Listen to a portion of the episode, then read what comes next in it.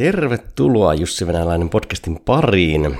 Tässä jaksossa olisi teemoina rohkeus, minäkuva, ajattelumallit ja naisten asema.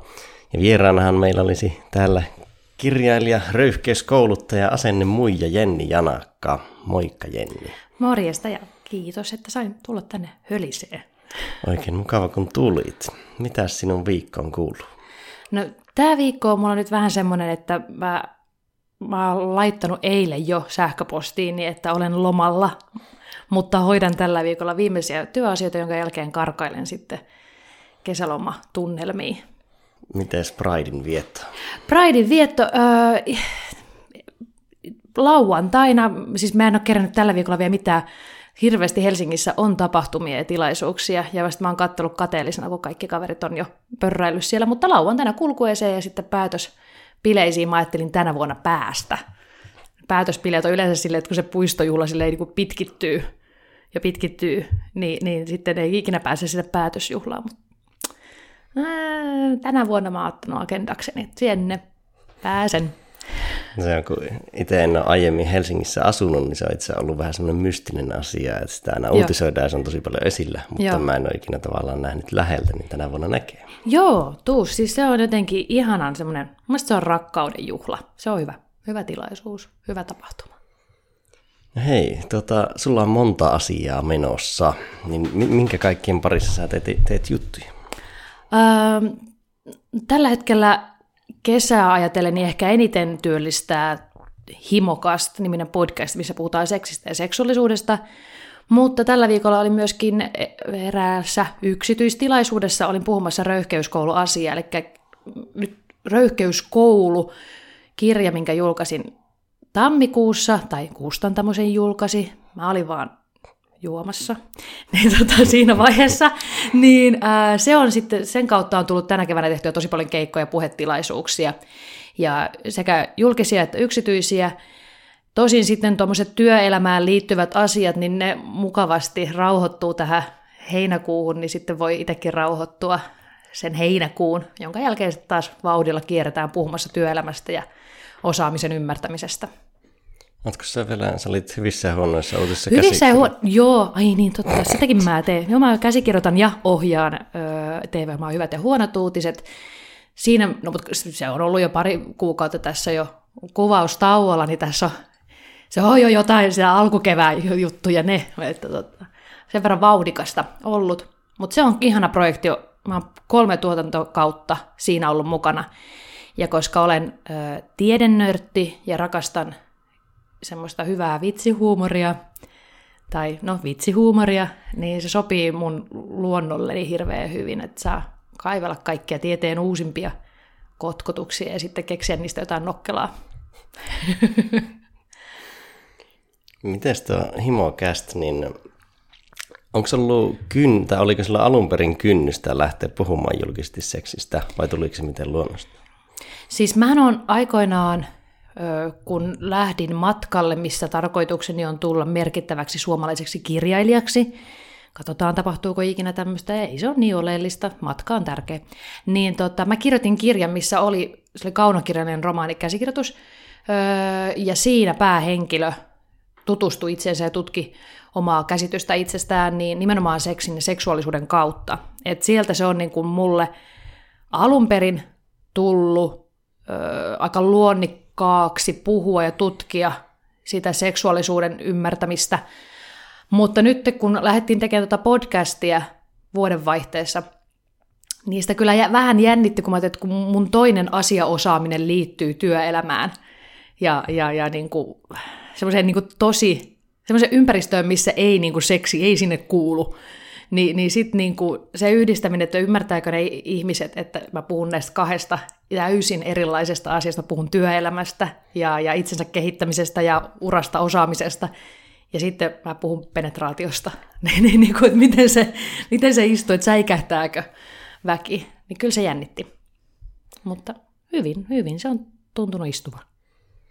No, mä uskon, että ihmiset osaa kyllä tuossa kohtaa erotella, varsinkin kun se on podcast ja mä en tiedä, se on silleen, kun se on osittain vähän niin kuin asiantuntijasisältöä, osittain huvittelua mm. ja semmoista kepeätä, mutta Joo. silti niin kuin hyvää asiaa. Niin ihmiset ei kumminkaan varmaan siinä silleen leimaa versus, jos olisi iltalehtitasolla puhumassa seksistä. Niin, ke- ehkäpä.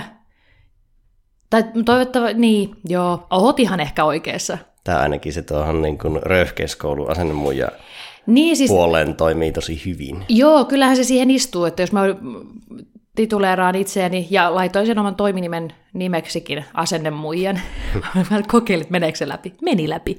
Ja, ja tota, että et, et jos mä nyt asennemuija lippua kannan, niin kyllähän siihen varmasti istuu myös se, että ihminen, tämä muija kykenee puhuun kahdesta hyvin yllättävän erilaisesta asiasta. Ja sitten on ollut kiva, että nyt on ollut kevää tässä keikoilla röyhkeyskoulun kanssa, sitten mä olisin kysynyt, että kuinka moni tietää himokasta podcastin, niin sitten siellä on myöskin yleisössä niitä ihmisiä, että et, ihmiset, jotka on nyt kiinnostuneita mun hölinästä, niin ilmeisesti aiheen vaihdos ei häiritse sitä sen suuremmin. Niin, ja ehkä se nyt on tavallaan sinulta niin konkreettinen teko ja osoitus, että pystyy puhumaan tuommoista aiheesta, mm. niin tavallaan oman elämän näyttö siitä. Niin, ja kyllä se mun mielestä se, mikä mua kiinnostaa mun töissäni, ja kun monet kysyvät, että sulla on hirveän erityyppisiä asioita, mitä sä teet, ja erityyppisiä formaatteja, että mikä sua oikeasti kiinnostaa, niin mun mielestä nämä kaikki kiteytyy siihen, että mä haluan oppia ymmärtämään ihmisen.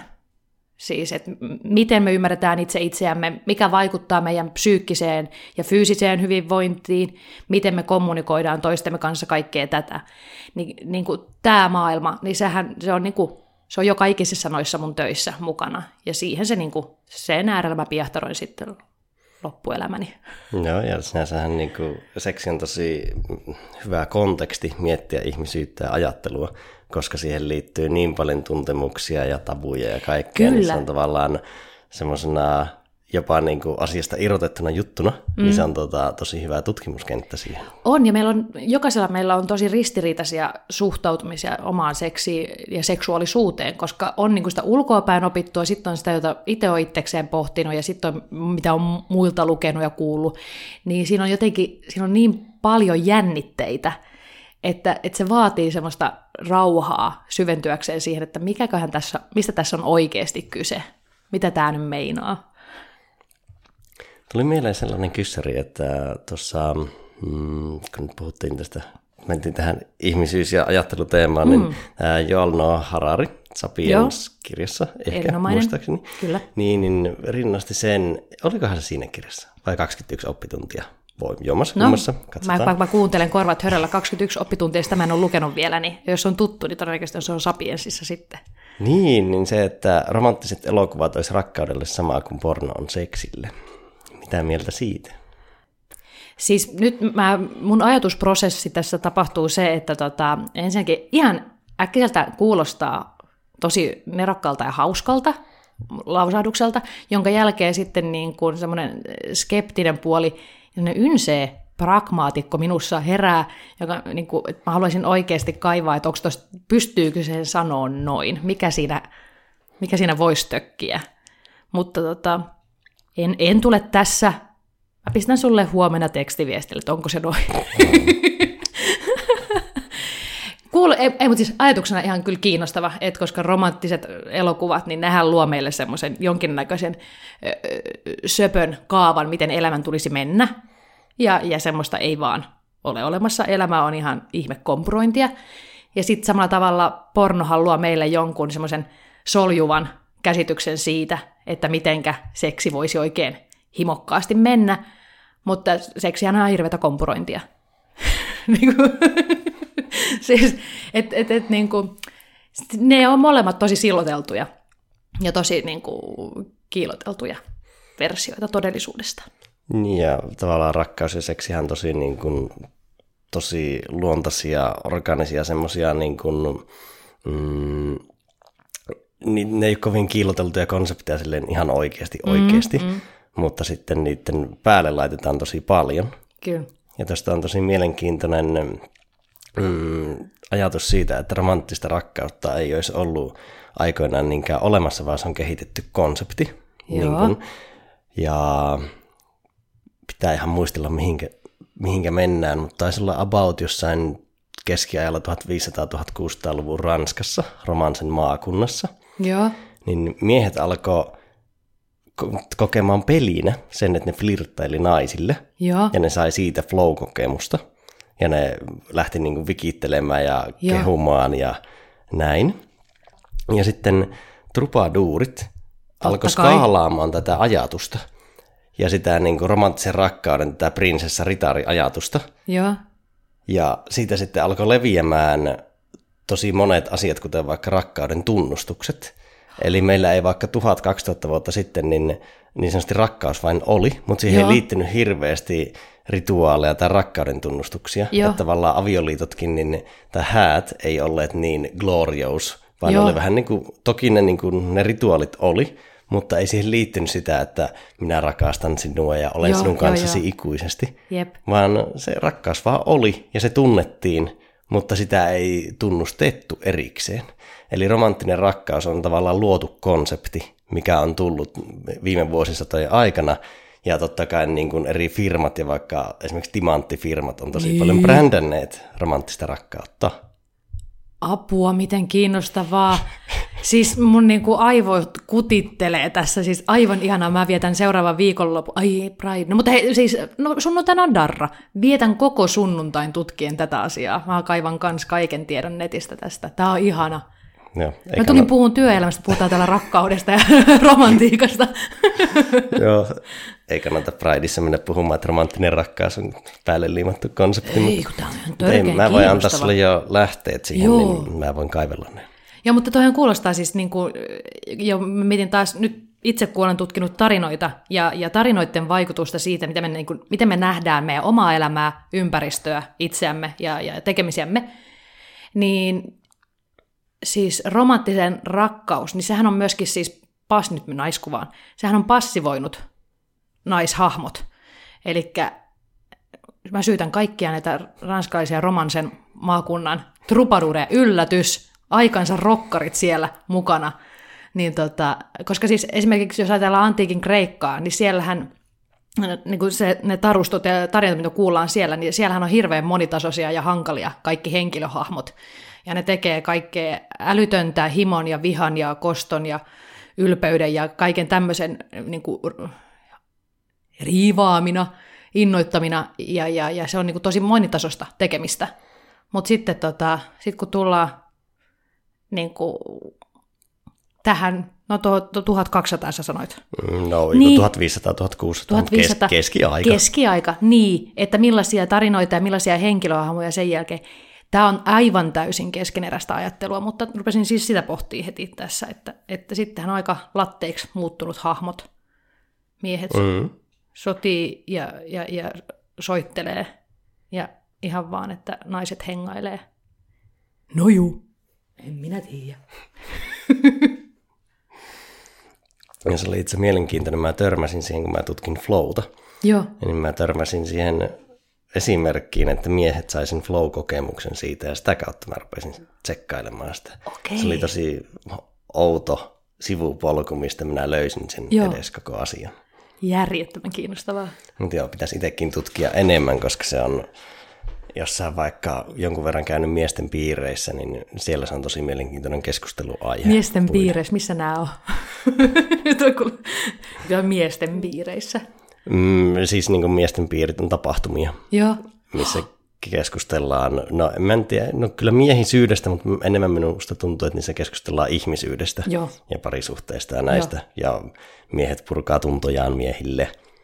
Ja Okei. näitä tapahtumia on Helsingissä ehkä kuukauden parin välein Joo. löytyy joku miesten piiri. Tai Joo. sitten nyt meillä on vaikka keskinäinen viikon loppu, mikä järjestetään nyt. Huomenna lähetään. okei, no niin.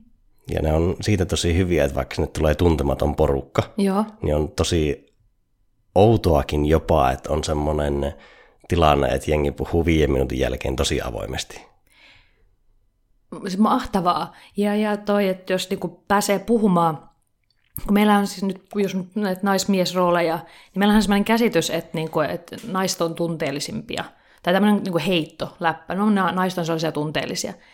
Niin neurologisesti nykyään tiedämme, että miesten ja naisten aivot reagoivat ihan yhtä voimakkaasti erilaisiin tunnekokemuksiin ja ihan yhtä värikkäästi.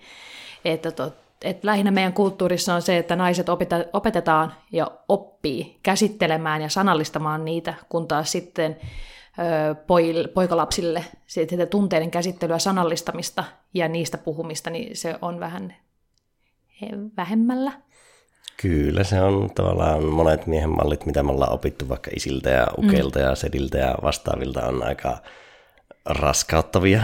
Niin. siis tuossa ainakin tunteiden käsittelyn puolella, että sitten ei osata puhua mistään, mm. niin sitten just huomaa noissa piireissä, että mm, siinä on ne miehet puhuu ekaa kertaa, Joo. niistä tai ekaa kertaa Joo, kertoo jostain. Ja varsinkin kun ne kertoo sen tuntemattomalle, niin se on tavallaan niin kuin, kuulostaa aluksi karulle, mutta niin. se on tosi hyvä konsepti on. sinänsä, koska se on aika anonyymi, eikä siihen liity sitä sinun omaa historiataakkaa tai sitä sinun toisen, toisen ihmisen kuvaa sinusta. Kyllä. Vaan sä voit kertoa sen asian asiana. Kyllä, koska sitten jos siinä on niin kuin, tuttuja ihmisiä, niin siinä on semmoinen kasvojensa menettämisen pelko ja semmoinen, niin kuin, että mitenkä, mitenkä tämä ympäristö ymmärtää mua tästä eteenpäin, tai ymmärtääkö ne mua, kun mä sanon tämän asian näin, niin siinä on paljon enemmän sitä taakkaa ja sitä, niin kuin, että et miten, miten sopii olla, miten, miten, miten voin puhua. Niin, ja helpompi puhua ihmisistä, kun kukaan ei tunne sinun ympärillä Jep, olevia joo, ihmisiä. Joo, joo, kyllä. Niin tavallaan voi anonyymisti puhua siitä. Kyllä. Hmm. Mutta ne on, ne on mielenkiintoinen konsepti. Katsotaan ihan täysin oman lankani, että missä, missä oltiin menossa. Niin, röyhkeyskoulusta piti kysyä, Joo. että mikä se on ja mistä lähti idea? Röyhkeyskoulun idea lähti, me oltiin järjestämässä äh, tapahtumaa Helsinki Design viikolle sille, että mä olin siellä mukana, sitten siinä oli pari muuta yrittäjää ja sitten freelanceria tekemässä. Ja tota, pidettiin palaveri, ja palaverin jälkeen juotiin kahvit ja vaihdettiin kuulumisia. Ja kyseltiin, että mitä kukin tekee millaisia projekteja ja kuinka on työrintamalla mennyt. Ja sitten mä huomasin, että siinä tota, pöydän ympärillä niin oli erittäin päteviä tekeviä kaikki naisia – mutta se keskustelu, mitä siinä käytiin, niin se oli semmoista jossittelua ja isimuotoja, että tavallaan voisin ja olisin, kyllähän siinä nyt sitten voisi ja tehdä ja kyllä mä ehkä ja sillä. Semmoista niin kuin epäröintiä ja arkailua ja itsensä pienestävistä ja olisinhan mä siinä kohtaa voinut tehdä näin ja siinä olisi kannattanut sitten ja semmoista. Niin mä suutuin hiljaa itsekseni mielessä. Ja mä niin ihmettelin, että mikä tässä on, että, että että kun tässä nyt tuntuu, että mitään muuta, jos ajatellaan osaamista, teke, tekijyyttä, kykyä työskennellä yksin ja, tai ryhmässä tai ymmärtää yksityiskohtia, isoa kuvaa, niin näissä asioissa ei mitään ongelmaa, mutta silti se puhe on tuommoista itseään pienentävää, niin mä, ainoa asia, mitä me tarvitaan, ainoa, niin on röyhkeyskoulu. Sitten mä sanoin, että me tarvitaan röyhkeyskoulu. Öö, jonka jälkeen mun tuli, että hihi, aika hauska sana. Eli tuota, mä brändäsin eka, ja sitten mä lähdin miettimään sisältöä. Mutta se, se, tuli niinku, se tuli ehkä niinku tunteen kautta, se, että semmoinen, että hitsi, nyt niinku jotain. Ja sitten mä lähdin miettimään, että miten se röyhkeyskoulu voisi pitää sisällään. Ja ensimmäisenä mä lähdin tutkimaan sitä, että onko esimerkiksi naisten keskuudessa niin kuin opittua tapaa puhua sille, että pienentää itseään. Onko se, onko se joku juttu vai onko se vaan joku mun harhainen havaintoni. Ja, ja, ja äh, sitten mä suunta, suuntasin erilaisia yliopistojen sivuille ja tutkimuksia lukemaan ja löyty, löyty aiheesta paljonkin tutkimusta. Ensimmäisenä oli Laura Harrington, mä muista mistä yliopistossa se oli, mutta tota, hän oli tutkinut nimenomaan sitä, että kuinka yliopisto-opiskelijat uskaltaa arvioida omaa osaamistaan ja tekemistään siten, että ennen kuin lukuvuosi alkoi, nämä opiskelijat saivat arvioida oman onnistumisensa sen lukuvuoden aikana. Ja toiset opiskelijat tekivät sen julkisesti niin, että opiskelijakaverit kuuli, ja toiset sai kirjoittaa sen lapulle, joka laitettiin kirjekuoreen ja se suljettiin ja sitten varastoon. Laura Harrington havaitsi, että miespuolisten opiskelijoiden välillä ei ollut juurikaan mitään eroa, että miten he arvioivat oman suoriutumisensa keskimäärin ihan yhtä lailla joko suullisesti tai paperille kirjoitettuna, Mutta naispuolisten opiskelijoiden keskuudessa, kun se kirjoitettiin lapulle, niin oli paljon parempia suorituksia kuin sitten, jos opiskelijakaverit oli kuulemassa, niin silloin se arvioitiin niin kuin pari pykälää, pykärän pari niin kuin heikommaksi se oma arvio siitä suoriutumista, josta sitten tulkittiin sitä, että sosiaalisesti on hyväksyttävää ja on toivottavaa pienentää itseään naisten keskuudessa. No, tuosta tulee heti mieleen, kun näin maalta on kotoisin, niin sellainen marttyyrius ja uhriutuminen on aika vahva, mm. on ainakin vanhempien mm. naisten keskuudessa. Mutta sitten mites, tota, mitä muita esimerkkejä ehkä nuorempien naisten keskuudessa on siitä, että miten naiset ajattelee tai toimii ehkä itselleen vähän haitallisesti? Jos me niin kun, mä lähdin miettimään tuosta, että mistä se tulee, minkä takia on opittu tuon tyyppinen käytös, mistä se tulee, niin äh, meidän, meidän lapset kasvatetaan hyvin erityyppisesti riippuen sukupuolesta, ja, ja se kasvatus vaikuttaa siihen, että miten me opitaan käyttäytymään. Ei niinkään se, että, että niin kuin me lähtökohtaisesti oltaisiin mitenkään hirveän erilaisia, vaan että esimerkiksi Tiina Teräs tutki, että mistä asioista lapset saa kehuja päiväkodissa. 3-5-vuotiaiden ryhmä päiväkodissa kuvasi kolmen päivän ajan, ja, ja se laski sieltä ne kehut. Niin pojat sai reippaudesta, aktiivisuudesta ja siitä, mitä he tekivät, kun taas tytöt sai ulkonäöstä, mitä heillä oli päällä ja kun he olivat kilttejä toisilleen. Ja kun me kasvetaan ympäristössä ja me ollaan koko ajan toistemme kanssa tekemisissä ja me halutaan olla myöskin toistemme kanssa tekemisissä ja me halutaan olla sille, että ihmiset ymmärtävät, että joo, toi on just, toi on meitä. Tai niin kuin, että, siinä on semmoinen, niin kuin, että kaivataan sitä hyväksyntää toisilta ihmisiltä. Se on luonnollista ja ok. Niin se, millaisia viestejä me annetaan lapsille, nuorille, riippuen sy- ö, sukupuolesta, vaikuttaa siihen, että minkä tyyppisiä asioita me opitaan tekemään. Ja sitten päästään siihen, että kun me valitaan käyttäytyä tietyllä tavalla, niin meidän aivot oppii palkitsemaan meitä siitä käytöksestä, joka me tiedetään, että se on yhteisön mielestä hyvää. Niin sieltä, sieltä tulee sellaisia, kuten esimerkiksi sveitsiläistutkimus 2017 oli kuvannut naisten ja miesten aivoja, ja siellä havaittiin, että naisten aivot reagoivat voimakkaammin prososiaaliseen käyttäytymiseen. Ja prososiaalisella käyttäytymisellä tarkoitaan yhteisöä hyödyttävää käyttäytymistä. Ja taas miesten aivot itsekäiseen käyttäytymiseen. Tutkijaryhmä sanoi välittömästi, että tämä ei kerro mitään biologiasta, vaan siihen, että miten meidän aivot on niin harjaantunut palkitsemaan meitä. Eli naisten aivot tämän kaiken kasvatuksen ja kulttuurin ja tämän seurauksena oppii suosimaan käyttäytymistä, missä oma etu, niin kuin, missä yhteisön etu pistetään oman edun edelle ja jatkuvasti. Ja sitten jos on aina esimerkiksi se niin NS-kilttityttö, se aina, joka venyy ja tekee muiden asioita oma, niin kuin, oman etunsa kustannuksella mahdollisesti venyy, on aina se, joka tekee pikkasen enemmän. Niin siitähän tulee kokemus pitkässä juoksussa siitä, että eikö nyt kukaan täällä muu tee mitään, josta alkaa tulemaan vitutusta, saako tästä kiroilla tässä Saa. ja, jota, Tämä voi laittaa se täppä, että explicit täp, content. Niin, joo, joo, laittaa sen täpän siihen. Nyt se, nyt se on aukaistu, nyt niin, saa kiroilla. Niin, ja sitten tota, ää, sit, kun sitä vuosia kertyy, niin tulee katkeruutta. Ja katkeruus saattaa esimerkiksi sitten myöhemmin niin herättää tätä marttyyrityyppistä käyttäytymistä esimerkiksi. Ja, ja, eli tämä on, tämä on, tämä on hyvä solmu. Ollaan sykkyrässä kaikki. Niin ja kyllähän tuo kantautuu myös aikuisuuteen, siis Kyllä. tuo, että mistä kehutaan. Kyllä.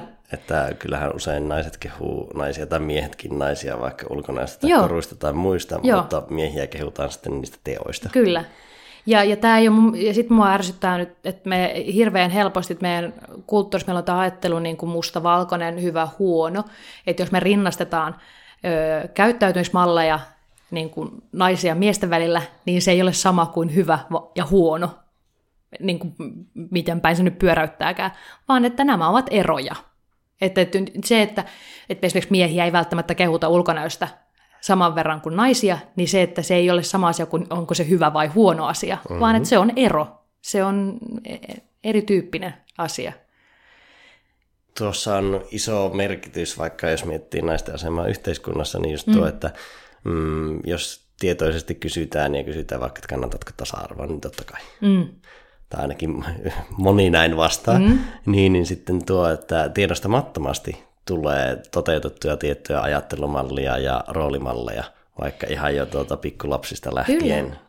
Ja siis se on ihan ymmärrettävää. Ja nyt itse kun olen tässä myöskin niin kuin täti-ihmistä, mulla on elämässäni useampia pieniä lapsia ja kahden kanssa vietän viikoittain paljonkin aikaa, niin se on hyvä, kun siinä arjen keskellä kaikki se kiire, stressin, nälkä, äl, älkää loukatko lapset itseänne, niiden hengissä pitäminen ja, ja, ja niin kuin se, niistä huomaa niin kuin puheessaan lipsauttavansa semmoisia niin kuin, niitä samoja fraaseja, niitä samoja ajatuksia, mitä ä, oma äiti, omat aikuiset lapsuudesta, omat isovanhemmat on sanonut. Ja, ja, ja sitten niin niistä tulee just silleen, että tulee aina semmoinen, että ah, pilalla, nyt mä pilasin ton lapsen, mä toistin tätä kaikkea samaa. ah niin, se oli siinä. Ei muuta kuin säästämään terapia, aikuisien terapiamaksuja varten. Että, et kun meillä on siis kiireen keskellä just semmoista, että, että, tota, että, että kestä kuin mies ja älä juokse kuin tyttö, niin semmoisia niin kuin, no nyt on hirveän klassisia, mutta sen tyyppisiä niin kuin letkautuksia meillä elää meidän puheessa tosi paljon. Ja se on ihan ymmärrettävää, että me niitä letkautellaan, koska se on myöskin osa sitä niin kuin meidän halua antaa ympäristön ymmärtää, että mä olen osa tätä kulttuuria, mä olen osa tätä porukkaa, että näin kuuluu vastata. Sama kuin, että jos on, no mitä sulle kuuluu? No ei tässä nyt mitään. Niin toi on semmoinen, mikä on, niin kuin me tiedetään, että noin voi vastata, ja kun mä vastaan noin, niin mä kerron sille toiselle ihmiselle, että mä oon tätä samaa porukkaa kuin missä, mitä säkin oot. Me ymmärretään tämä asia samalla tavalla. Ja tuossa tiedostamattomasta käyttäytymisestä on se, että kun tässä oli just viikko sitten yksi keskustelu, kun joku mietti sitä, että tavallaan mikä yhteiskunnassa on probleemana, että kun ei olla tietyssä tasa-arvon mm-hmm. tilanteessa, niin just se, että sitä tiedostamatonta käyttäytymistä on niin paljon, että me ei voida tietoisesti vaan hetkessä muuttaa koko ei. homma, vaan mm-hmm. se niin kuin, rakenteet muuttuu tosi pitkällä syklillä vaatii... ja vaatii aika monta sukupolvea. Kyllä, kyllä, kyllä. Siis tämä tulee olemaan keskeneräistä niin kuin vielä tosi pitkä, varmaan aina. Niin kuin, ja, ja, ja, ja sen kanssa ja sen sietäminen. Meillä myöskin niin kuin sitä häiritsee, että tasa-arvo toteutuuko se vai eikö, niin sitä että tapahtuuko tasa-arvo ja minkä tyyppisiä asioita meidän pitäisi tehdä ja ymmärtää tasa-arvon toteutuakseen, toteutumiseksi. Suomen kieli, mä kirjoitan työkseni, niin tota, toteutumiseksi niin häiritsee se, että meillä on harhainen käsitys siitä, että meillä jokaisella olisi kyky olla objektiivinen. Kukaan ei ole koskaan objektiivinen. Ei vaikka olisi niin kuin, kuinka tiedostava ihminen, niin ei. Ei kykene objektiiviseen niin kuin päätöksentekoon, ja sen hyväksyminen mun mielestä olisi niin kuin ehkä erittäin oleellista tasa-arvon ymmärtämiseksi. Et kun monesti just se, että, niin kuin, että näitä sukupuolikiintiöitä, puhutaan niistä, niin siihen heitetään vasta-argumentiksi, että no paras hakija, pääsköön. Ja, joo, ihan hyvä, mutta kun se, miten me ymmärretään, kuka on paras hakija, niin siihen liittyy tosi paljon meidän kulttuuri perinnössä. Me tunnistetaan osaaminen helpommin tietyissä kehoissa, tiettyjen nimien alla, tiettyjen etnisten ryhmien ö, yhteydessä, niin me ollaan aina vähän sen vaikutuksen alaisena, jolloin me ei voida sanoa, että paras hakija pääsi, koska me ollaan vähän sokeita sille, että kuka oikeasti on paras hakija. Ja, ja, ja sen takia, siis on se niin, niin naisvaltaisilla aloilla kuin miesvaltaisilla aloilla, niin kannatan ehdottomasti sukupuolikiintiöitä. Ei niin, että tämä mitään tarvitsisi sellaista 50-50 hölinää, sehän nyt sen pelleilyä, mutta 40-60. Vain elämää ohjelmassa öö, sukupuolijakauma on lähes jokaisella tuotantokaudella 40-60, ja siinä on, tulee kokemus siitä, että siinä on about saman verran naisia ja miehiä. Se riittää, 40-60. Niin, ja eihän kiintiöt ole ideaali, mutta ne on hyvä siirtymä tulevaisuutta kyllä, ajatellen, kyllä, koska kyllä. sitten jossain vaiheessa ideaalia, että niistä päästään pois. Kyllä, kyllä, Mutta kyllä. totta kai se, että kun niillä kiintiöillä saadaan myös muokattua sitä isoa kuvaa kyllä. vaikka koko alasta, että jos on vaikka ei, vaikka jos Suomessa ei olisi yhtään mieslähihoitajaa, niin. niin ei sinne todennäköisesti tulisi hakemaankaan. Ei, joo. Oli kiintiötä tai ei. Nimenomaan, että niinku puolin ja toisin. Että et meillä on Paljon puhutaan sitä, kuinka niin kuin tasa-arvo, että, että naisia eri aloille, mutta se on ihan yhtä lailla miehiä. Että meillä on niin kuin tosi suppea kuva myöskin siitä, että mitä miehet voi tehdä, missä miehet voi olla innoissaan ja, ja päteviä. Niin ihan yhtä lailla se tasa-arvo siinä, niin kuin siihen suuntaan myöskin. Että moninaistetaan sitä mahdollisuutta, koska me ihmiset ollaan kuitenkin, meistä löytyy niin paljon osaamista ja, ja, ja tota, voimavaraa, että on epäreilua ja harmillista, jos niin kuin ulkoiset asiat laitetaan rajoittamaan sitä, että mitä kukin voi tehdä. Palataan vielä siihen röyhkeyskoulukirjaan. Tuota, puhuit siellä huijarisyndroomasta. Mä Joo. aluksi mietin, että miten tämä liittyy röyhkeyteen, mutta liittyy hyvinkin paljon, etenkin naisilla, niin avaatko vähän sitä? No siis huijarisyndrooma on alkujaan 1970-luvulla akateemisesti koulutettujen naisten keskuudessa havaittu ilmiö. Sitten sitä lähdettiin tutkimusta muualla ja havaittiin, että on, tätä on tosi paljon kaikkialla muuallakin ja nykyään se taitaa olla jotain joku heittää, että 75 prosentilla maailman väestöstä esiintyy joskus huijarisyndroomaa. Joo, ok. Se on siis huijarisyndroomassa puhutaan siitä, että kun ihmisillä alkaa kertymään osaamista, kokemusta, pätevyyttä jossain tietyn asian äärellä, ja sitten kun osaamista kehittyy ja sitten se alkaa niin kuin, muodostua omassa ajattelussa ja omassa aivoissa niin, kuin niin itsestään selvänä, että se on niin kuin tosi luonnollista tietoa, taitoa, osaamista. Ja kun se muuttuu semmoiseksi arkipäiväiseksi, niin samalla siinä itse kuplaantuu ja tulee sellainen käsitys, että kaikki muut ihmiset tietää myös vähintään tämän saman, mitä mä tiedän. Että se oma tiedon ja osaamisen määrän ymmärrys, se heikkenee sitä mukaan, mitä enemmän sitä on.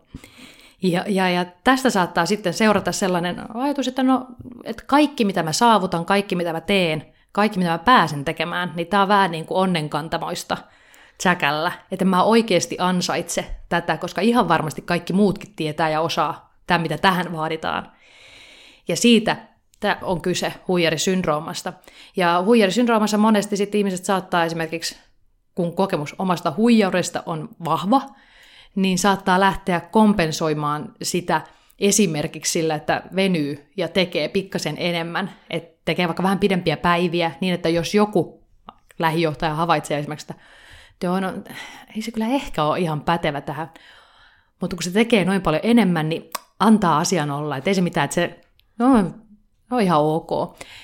Jolloin taas tuosta voi seurata se, että jos on tekee pidempää päivää, tekee ylimääräistä ja tekee sitä tuskastuneena ja kokien omaa riittämättömyyttään, niin burnoutti.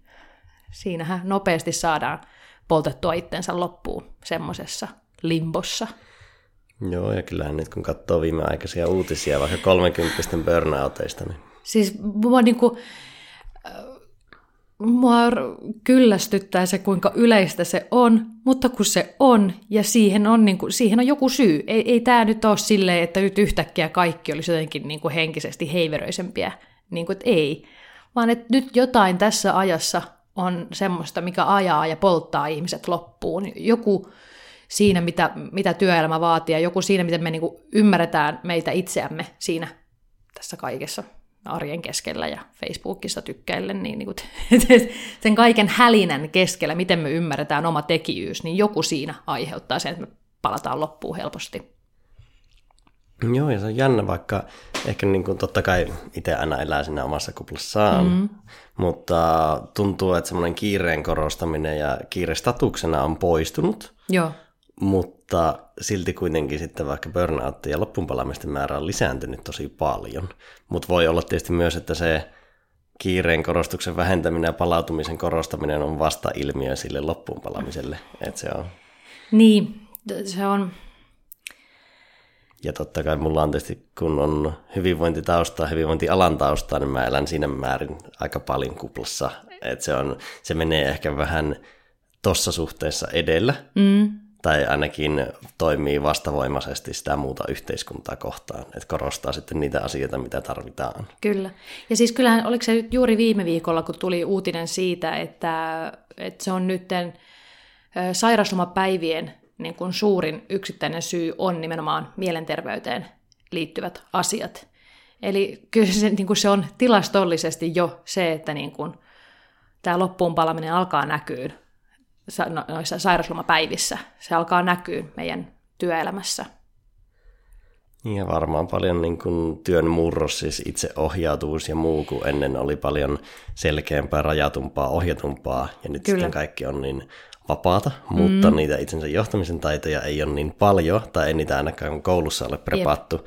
Ja jos tullaan vaikka sieltä kiltityttöputkesta mm. työelämään. Missä odotetaan se tunnustus toisilta ja ohjaa se, että mitä pitää tehdä, niin toisilta, niin siinä Mä tähän keskeytin tämän kilttitytön ja jatka toki ajatuksesi loppuun. Ei, se, se oli ihan lopussa se ajatus. I, ka, ja me ollaan kaikki ihan lopussa. niin, kyllä siis, ja, ja sieltähän se, sieltä se tulee, ja, ja, ja tota, mutta siis toissakin toi kiltitytö-syndrooma on osittain myöskin problemaattista, että siinä on sana tyttö, koska sit voi olla hankalampaa tunnistaa sen niin kuin syndrooman, sitä, sitä ilmiötä henkilöissä, jotka eivät ole tyttöjä. Mm-hmm. Et, niin kuin, koska se on kuitenkin ilmiö, joka esiintyy ihan sukupuolesta riippumatta. Et se on, niin kuin opetetaan semmoiseen kilttiin käytökseen, semmoiseen yhteisöä ymmärtävään käytökseen, ja se oma etu aina jää sinne takalalle. No oikeastaan sen takia valitsin käyttää sitä termiä, koska se on aika yleinen identifioituminen. Mm. Ja se on itse aika myrkyllistä tuo identifioituminen monessa kohtaa. Kyllä. Ja yksi esimerkki, mikä on tullut mieleen viime aikoina, niin moni puhuu, että minä olen ADHD. Joo. Joka on sille... Joo, joo, ja minä olen AD. Joo, se on, se on nykyään niin kuin lasten kasvatuksessahan niin kuin pitäisi huomioida se, että ei sanota, että Jenni on tuhma, vaan Jenni teki tuhmasti. Samalla tavalla toi, että, niin kuin, että mä en sano, että, että niin kuin, öö, mulla on huijarisyndrooma, vaan että mun käytöksessä ja mun ajattelussa esiintyy huijarisyndroomaa, sitä ilmiötä. Että se niin kuin, niin kuin ei rakenneta sanoin asioita osaksi identiteettiä. Mulla on niin kuin, tosi käytännönläheinen on tämä, että mihin mä itse identifioiduin hyvin pienenä, oli blondi, olen vaaleahiuksinen, niin mä ymmärsin, että aha, että minä, minä olen blondi. Ja tästä seuraa se, että ne yleisesti ymmärrettävät asiat, mitä blondiuteen liittyy, niin ne on osa minua, että 12-vuotiaana, kun oli kuullut kaikki mahdolliset blondivitsit, niin, niin, niin sitä oli silleen, että jaha, no minun tehtäväni on tässä maailmassa olla se iloluonteinen, tyhmä, kevytkenkäinen, hupsu ihminen. Ja, ja sitten sit kun ei ole, olen kyllä hupsu ja iloluonteinen, mutta en ole tyhmä.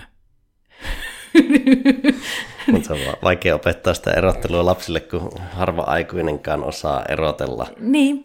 ajatuksia ja ihan jo tuommoista sanojen merkitystä. Että Kyllä. Se on aika syvällä. On, ja sitten taas esimerkiksi ö, työskentelin on työskennellyt ihmisen kanssa, joka on helposti esimerkiksi tunnistettavissa niin kuin, ö, ö, roisiksi setähahmoksi, partainen, jäyhä mies, niin mä oletin heti, että mun pitää puhua sille, kuin semmoisille stereotyyppisille äijille pitäisi puhua. Kun mä tajusin, että hän on niin kuin erittäin herkkä ja haluaa nimenomaan keskustella vuorovaikutuksesta ja empatiasta ja miten hän voi olla, niin kuin, hän voi toimia osana tätä ryhmää sille, että on hyvä meininki. Ja mulla kesti tämän tajuaminen tosi pitkään, vaikka mä olen siis nimenomaan näiden asioiden äärellä viettänyt niin kuin lukuisia, lukuisia, lukuisia vuorokausia, niin, niin sitten mä tajusin sen ja, ja ymmärsin, että niin, että minä en voi kohdata häntä sinä stereotypisenä äijänä, vaan niin että me ollaan ihmisiä toisillemme, ihminen ihmiselle. Ja sitten alkoi kommunikointi luistaa. Mutta se on joskus hetkissä vaikea muistaa, koska sitä on kuitenkin aivot aina luo malleja kyllä. tosi helposti. Kyllä, kyllä. Ja se on tosi vaikea, koska siis äh, kun me tavataan esimerkiksi uusi ihminen, niin sillä sekunnin sadasosalla, kun me kohdataan se, niin me luodaan siitä ennakkokäsitys. Ja tämä on niin kuin selviytymisen kannalta ihan oleellinen taito ja ihan siis tosi luonnollinen osa meitä. Ja se, miten me luodaan se ennakkokäsitys, niin siihen vaikuttaa ne kaikki tarinat ja hölötykset ja kokemukset, mitä me ollaan aikaisemmin päästy kokea näkemään, kuulemaan. Ja mä, tämä me tehdään sillä, että me ei tiedosteta edes sitä. Me tehdään, se on, se on tosi vähän energiaa vaativa asia. Ja se, mitä meidän mieli alkaa tekemään sitten sen jälkeen, on se, että se havaitsee asioita, mitkä tukee sitä ennakkokäsitystä, mutta se jättää kokonaan havaitsematta niitä asioita, mitkä on ristiriidassa sen kanssa. Että vaikka ihminen tekisi naaman edessä jotain asiaa, mikä olisi sen e- ennakkokäsityksen vastaista, niin meillä jää se kokonaan havaitsematta sen takia, että meidän aivot ei rekisteröi sitä niin. Niin, ellei se ristiriita ole tosi vahva. Eli se on, niin, tosi, tosi vahva. Tai sitten, että hoksaa pysähtyä katsomaan, kuunteleen, että näenkö mä tämän ihmisen vaan sen ennakkokäsityksen kautta. Ja, ja se, se on sitten Siinä on paljon mielessä, mielellä, Siinä on, ja, mielen kouluttamista koko kyllä, elinikä menee. Kyllä menee. Miten vähättelyn ja vaatimattomuuden eroon kuvasit minun mielestä hyvin siinä kirjassa? Miten mä sen kuvasin siinä? Mä en ole lukenut sitä vähän aikaa. siis mullahan on käynyt sillä, että mä kirjoitin sen kirjan, ja yleensä siis kaikkien tekstien kanssa, niin siitä päivästä lähtien, kun mä pistän sen eteenpäin, niin joka ikinen päivä mun niin kuin epävarmuus siitä tekstiä kohtaan kasvaa. Siis joka ikinen päivä mä alan tulee epäluuloiseksi. Ja nyt sen tuon kirjan kanssa, niin mä olen aina välillä palannut jossain haastattelussa sitten selaileen sitä, niin mä yllätyn aina positiivisesti, kuinka hyvin mä oon ilmassut jonkun asian. Ai, mä onnistuin. Onnistuin sanoa tämän näin hyvin. Vaatimattomuutta mä ajattelen, niin että se on semmoinen niin hyveellinen asia ja, ja, ja, ja, ja niin kuin, että ei, ei kerskaile, ei lähde niin kuin pitää itsestään meteliä, mutta vähättelyssä se on jo valinta ö, olla ilmaisematta sitä totuutta, mikä on olemassa. Eli että jos on jossain hyvä tai on tehnyt jotain asiaa, esimerkiksi työpaikalla, että mä, mä hoidin nämä asiat, niin, ja mä tein nämä ja asiakas oli tyytyväinen tai tämän tyyppistä, niin itsensä vähättelyssä se jätetään ilmaisematta, kertomatta, ja sitten taas vaatimattomuudessa, niin, niin tota, se nyt on sitten silleen, että ei leuhkailla. Vaatimattomuus, vaatimattomuus on itse asiassa muuten jännä sana. Siinä on jotain suomalaista kansallisromanttista latausta siinä niin kuin, niin kuin todella paljon. Et tuntuu, että kun sana, sanoo sanan vaatimaton, niin siitä tulee niin monta semmoista assosiaatioketjua ja semmoista jotain tosi jylhää ja hienoa, mikä taas kertoo ehkä meidän kulttuurista tosi paljon. Mäkin jäin itse pohtimaan, koska en muista, miten sä sen ilmaist. Mä olin vaan laittanut itselleni ylös kysymyksen. Mutta nyt kun mietin sitä, niin ehkä vaatimattomuus on tavallaan ehkä niin kuin passiivinen teko. Mm. Ja vähättely on ehkä aktiivinen Kyllä. teko silleen, että sä tietoisesti valitset vähätellä mm. itseäsi. Ja sitten noissahan on se vaikea, tässä on hyvä nosto sen takia, että ne yleensä sekoitetaan ja perustellaan itsensä vähättelyä vaatimattomuudella, Jolloin koska taas... vaatimattomuus kaunistaa dididi. Kyllä, nimenomaan. Et, et me, niin kuin, sama kuin että me jännitetään sen niin kuin, oman osaamisen ja teke, tekijöiden niin kuin, ö, ilmaisemista sen takia, että me jännitetään sitä, että me aletaan heti kehuun ja kerskaileen, joka on niin kuin, myös koetaan niin, kuin niin sysi syntinä täällä meillä, että, että, että sitä ei voi tehdä – kun taas sitten, että, että, niin kuin, että jos sä kerrot, että missä sä oot hyvä, mitä sä oot tehnyt, minkä tyyppisiä asioita, niin se ei ole kehumista, se ei ole kerskailua. Kerskailu on sitten, kun sä lähdet niin kuin leveileen ja, ja, ja, ja, ja rietastelee niitä, niillä, niillä asioilla. Mutta asioiden ilmaiseminen ei itsessään ole niin kuin kerskailua. Ja sillä mä niin kuin, tota, röyhkeyskouluakin mä uskalsin laittaa niinkin raflaavan nimen kuin röyhkeyskoulu, koska mä niin kuin ajattelin, että jos suomalaisia oikein patistaa röyhkeyteen ja röyhisteleen, niin ei se niin kuin lähde ihan heti keuliin. Mm. et, et, et, ei tämä niin kuin ihan heti ole menossa yli. Et, et, et, niin kuin se, että jos niin kuin su, suomalainen tekijä, niin sillä on pari tutkintoa ja, ja kokemusta ja harjoittelupaikkoja ja kansainvälistä, niin sitten se on se, että kyllä mä siinä ihan ok on. Ja sitten verrattuna amerikkalaiseen kulttuuriin, että jos joku on nähnyt joskus saksan kielen oppikirjan, niin hän osaa saksaa. Niin ei, ei me olla siihen menossa vielä ihan heti, vaikka tässä nyt kuinka paljon mä juoksisin kylillä puhumassa röyhkeyskouluasiaa, niin ei se siihen mene. Niin, ja se on tarpeeksi röyhkeä nimi sille koululle, mitä se opettaa, että se on, se on oikein hyvä. Tässä kun nostit esille osaamisen, mm-hmm. siitä oli just mielenkiintoinen se, että miehet hakee paikkaa, vaikka ne olisi täyttäisi vain 60 prosenttia mm. vaatimuksista ja naiset usein odottaa, että niiden pitää täyttää 100 prosenttia ennen kuin ne hakee. Joo, ja mä, mä tykkään paljon semmoisista ajatusleikeistä, missä mä käännän niin kuin, tilanteen täysin tois, toistepäin ja kokeilen, että miltä se ajattelu tuntuu siinä kohtaa ja miltä se tuntuu käsitellä sieltä päin. Ja mä oon sanonut naisille just sitä, että mikäli se on niin, että hakee sitä paikkaa, jonka vaatimukset täyttää sataprosenttisesti, niin siihen yleensä liittyy myös se semmoinen niin kuin ajatusketju, että onkohan mä nyt oikea ja onko mä nyt sopiva ja että kelpaankohan mä nyt noille ja tarviikohan ne just mun tyyppistä tekijää tähän näin. Ja käytetään ihan hirveästi aikaa ja energiaa siihen, että kuvitellaan, että kykenisi, kykenisi tietämään sen, että millaista tyyppiä ne haetaan. Ja, ja mä sanon monesti sitten koulutuksissa, että älä ole kusipää, et sä voit tietää tätä. Älä nyt luule itsestäsi liikoja sen takia, että sä kykenisit arvaamaan, mitä se, joka on laittanut sen paikan hakuun, niin mitä tyyppiä se haluaa. Et, jos meillä on hankalaa ymmärtää, mitä me itse ajatellaan, saati sitten me ymmärrettäisiin se, mitä joku toinen ihminen ajattelee. Niin, yhden kappaleen työilmoituksen perusteella. Niin, niin ei voi tietää, että se ei ole sun tehtävä. Sun tehtävä ei ole tehdä sitä päätöstä, että ootko sä sopiva. Että ei hätää. Ihan varmaan kuulet, ootko vai etkö. Et, et, mm, toi, että jos, jos tilanne on näin, niin kuin nyt tutkimus oli näyttänyt sen, että, että, että miehet helpommin käy kokeilee, menee, hakee paikkaa. Ja, ja, ja, ja, niin kun, ja sitten jos nainen odottaa sitä, että hän täyttää sataprosenttisesti sen paikan vaatimukset, niin silloinhan se on jo sitä työtä, mitä sä todennäköisesti teet. Että tavallaan, että siellä ei ole mahdollisuutta oppia jotain uutta. Sulla ei ole mahdollisuutta kehittyä tai kasvaa tai viedä itseäsi eteenpäin, jos se on jo sataprosenttisesti mm-hmm. täsmälleen se. Jos nyt vaikka uskaltaisi hakea paikkaa, jonka vaatimukset täyttäisi vaikka 92 prosenttisesti, niin siitä on hurjaa. Ja kahdeksan pinnaa, niin kehittymisen varaa. Niin, ja tavallaan niin just tuo, että kannattaako hakea se, mikä on 100 prosenttia, pitäisikö hakea niitä, mitkä on vaikka 60-99.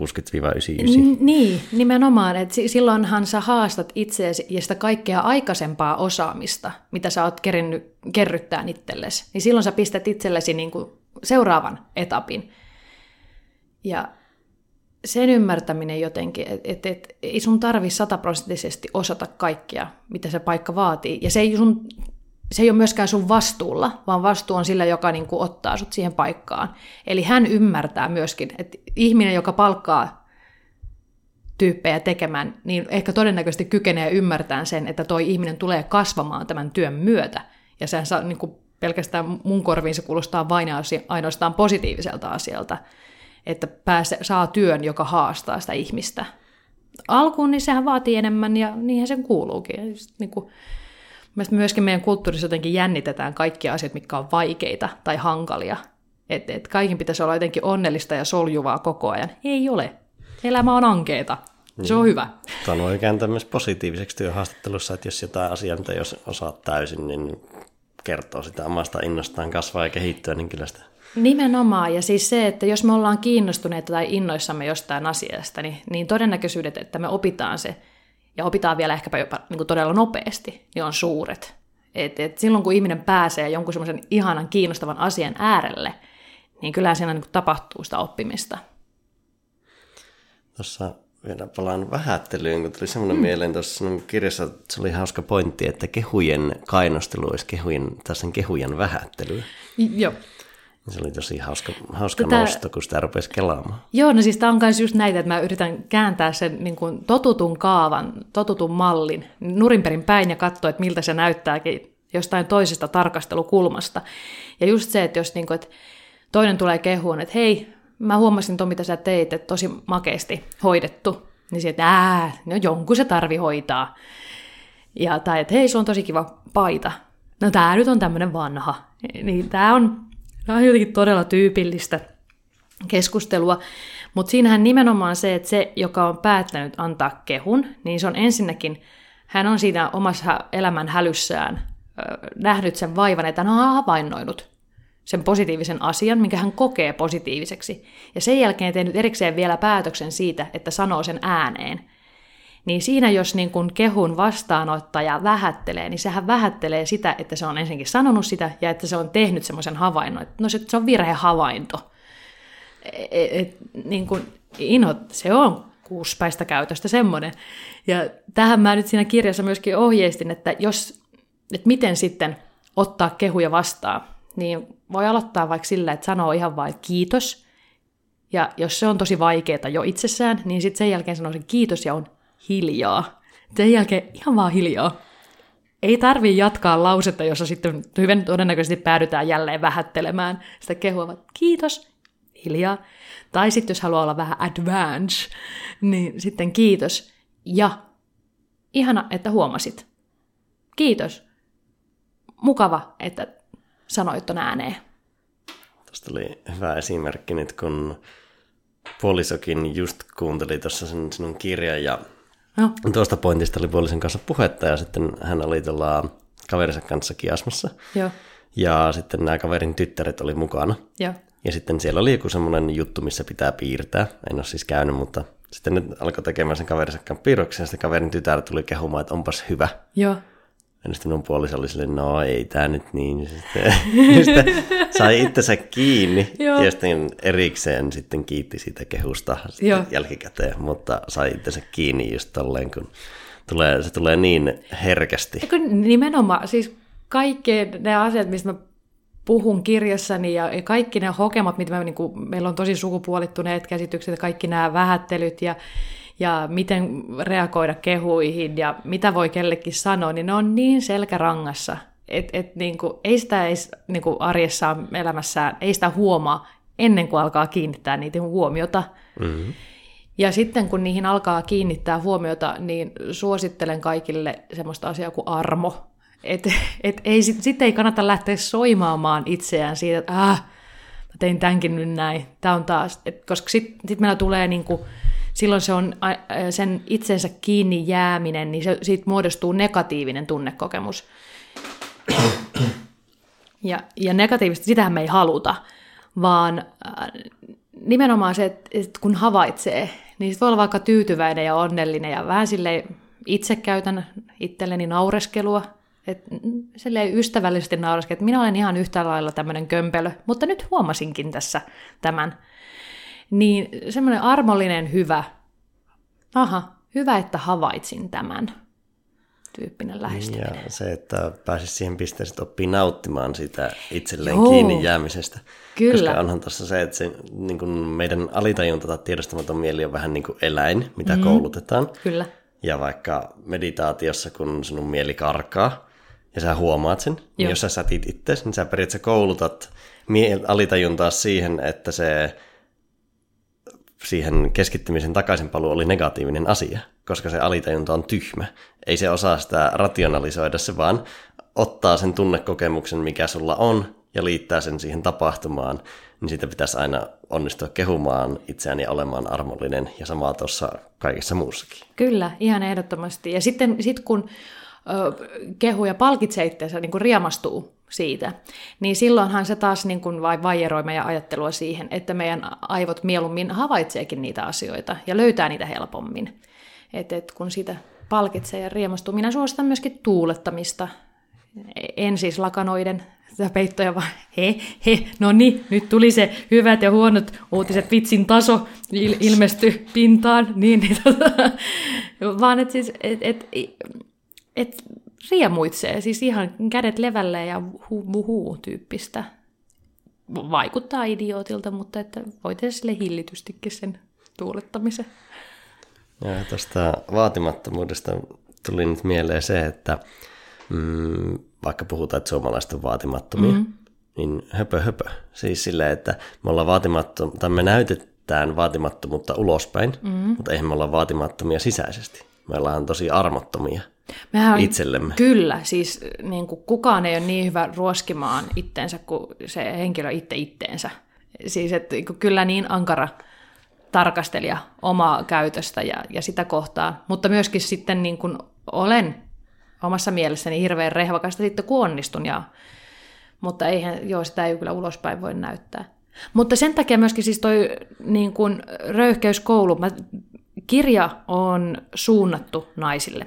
Monet julkisista tilaisuuksista on suunnattu naisille, mutta pidän myöskin siis sukupuolineutraalisti, koska ei toi nyt ole mitenkään yksinomaan naisten asioita. Kirjassa on paljon asioita, jotka on ihan sukupuolesta riippumatta ka- kaikkien meidän ihanana taakkana. Niin tota, mielestäni niin suomalaiseen kulttuuriin, kun mietitään, mietitään meitä maailmalla ja mietitään suomalaista osaamista maailmalla, niin siis se osaaminen on ihan priimaa, se tekeminen ja sitoutuminen ja kyky ja ö, kyky tehdä ryhmässä ja yhdessä ja yksin, niin siinä on, ollaan päteviä. Mutta, mutta se kaikki, niin me tarvittaisiin koko Suomeen vähän lisää röyhkeyttä, sitä, että uskaltaisi artikuloida ja sanoa niitä ääneen ja sanoa ne silleen ylpeydellä, hyvällä ylpeydellä ja riemulla, että täältä löytyy tätä tekemistä, tämä on täällä, me tehdään tämä. Koska ei se oikeastaan mistään muusta ole kiinni. Se on onneksi nostanut aika hyvin päätään tuolla ainakin kasvuyrityskentässä. Mm. Kehataan olla röyhkeitä ja puhua bolseilla jutuista. Että se on. Kyllä. Bolseista, tota, y- brittikoomikko naureskeli sitä, että et, tota, bolsit on niinku voimakas ja vahva, ja sitten niinku pusi on, on tota, heikko. Ja sitten sanoin silleen, että no mutta kun sä vähänkään potkaset bolseille, niin siitä tulee niinku erittäin kova ja falsetti ääni, kun taas pusista tulee kokonaisia ihmisiä ulos. että tämä on nurinperin päin. ja se on hauska. Tuo itselleen kiinni jääminen, mäkin huomasin tuossa äsken, kun käytiin sanaa ballsit, niin tuli tälle heti sukupuoliroolittunut sana, niin heti niin. huomasi, että nyt, nyt tähän keskusteluun niin, tämä. niin, voi, voi olla, että toi henkilö tuossa vieressä saattaa tarrata tuohon.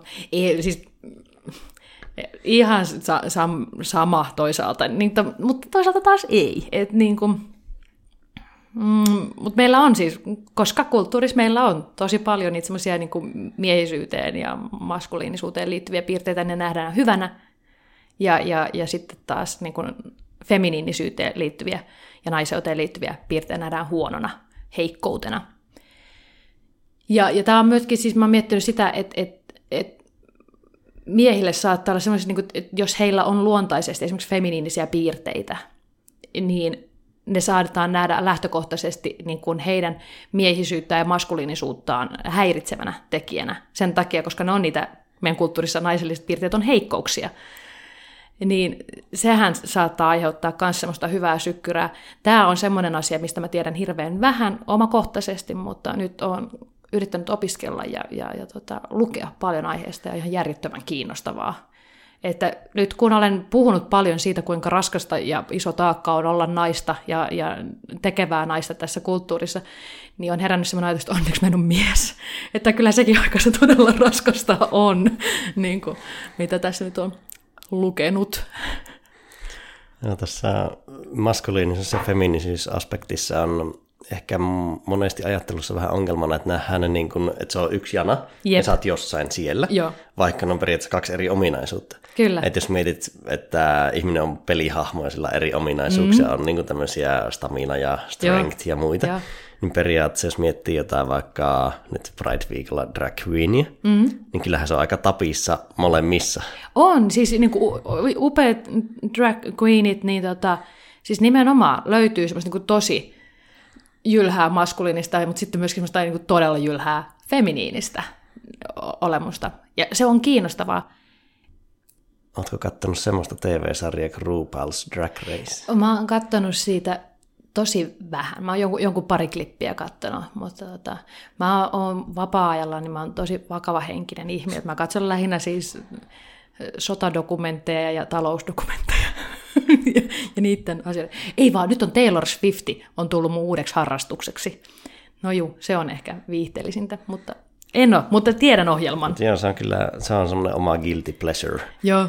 Että se on tota, ne ei itse nyt tullut pitkään aikaan katsottua, mutta se on niin kuin, häm, ainakin ekoja jaksoja kun katsoin, niin oli vaan aina hämmentynyt, että miten monitaitoista jengiä, miten se on, se on niin eroa sitä kaikesta elämästä, mitä normaalisti elää ja ihmisten mm. kanssa on, niin se on tosi mielenkiintoista katsoa. Kyllä. Ja sitten minkälaisia tunneskaaloja, minkälaisia ääripäitä Joo. ne ihmiset toteuttaa, niin se on hienoa. Nyt mulla tuli muuten mieleen tuosta, kun sä puhuit sitä feminiininen ja maskuliininen, että ne on niin eri ominaisuuksia ja mittareita ja näin, niin on myöskin miettinyt itse paljon sitä, että ö, mä olen tietyllä tapaa etuoikeutettu, koska mussa on tosi paljon maskuliinisia piirteitä.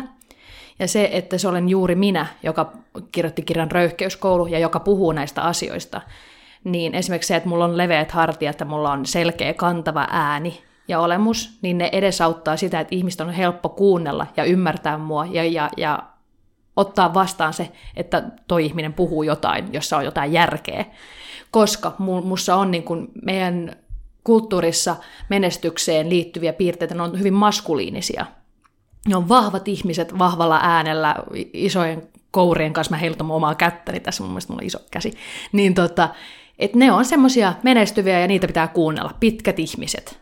Ja, ja tämä tämmöinen, että olisiko mun helppo puhua tästä asiasta, jos mä olisin pienikokoinen nainen, öö, paljon feminiinisempi ja jos mulla olisi hentosempi ääni esimerkiksi. Niin kyllä mä niin kuin itse myöskin havaitsen sitä, että missä asioissa se mussa oleva maskuliinisuus mahdollistaa sen, mitä mä puhun, mitä mä sanon. Mm-hmm. Ja yksi röyhkeyskoulun asioista, minkä mä itse toivon, että, että se myöskin sieltä niin kuin jää mieleen, on se, että me ollaan tähän asti opittu kuuntelemaan niitä, jotka sanoo vahvalla äänellä ja isolla karismalla asioita, niin me opittaisikin jatkossa kuuntelemaan myös niitä, jolle, jolle ei ole niin helppo tulla höliseen kaikkien eteen niitä asioita. Tai jo, jotka, joiden, jotka ei osaa muotoilla välttämättä niin itse varmasti niitä asioita, jotka, jolla vaatii enemmän se, että ne uskaltaa avata suunsa. Koska on, on hullun kurista, että me oletetaan, että ne parhaat ideat ja ajatukset löytyy niiltä, jolla on se kovin ääni.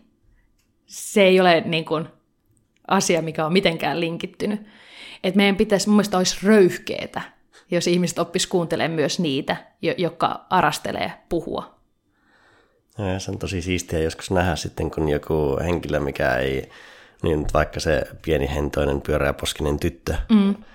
uskaltaakin sitten esiintyä niillä bolseilla, mm. niin se on tosi hienoa sitten nähdä aina semmoinen niin, no meillä on Ruotsista yksi 12-vuotias esimerkki tähän, tähän kohtaan. Että... No onko 14? 14. 16? 16, se on lukiossa. Ai, Jos puhutaan Kreetasta. Kreetasta Joo. puhutaan. Miten mä ajattelin, totta kai se on jo niin vanha. Tai vanha, 16.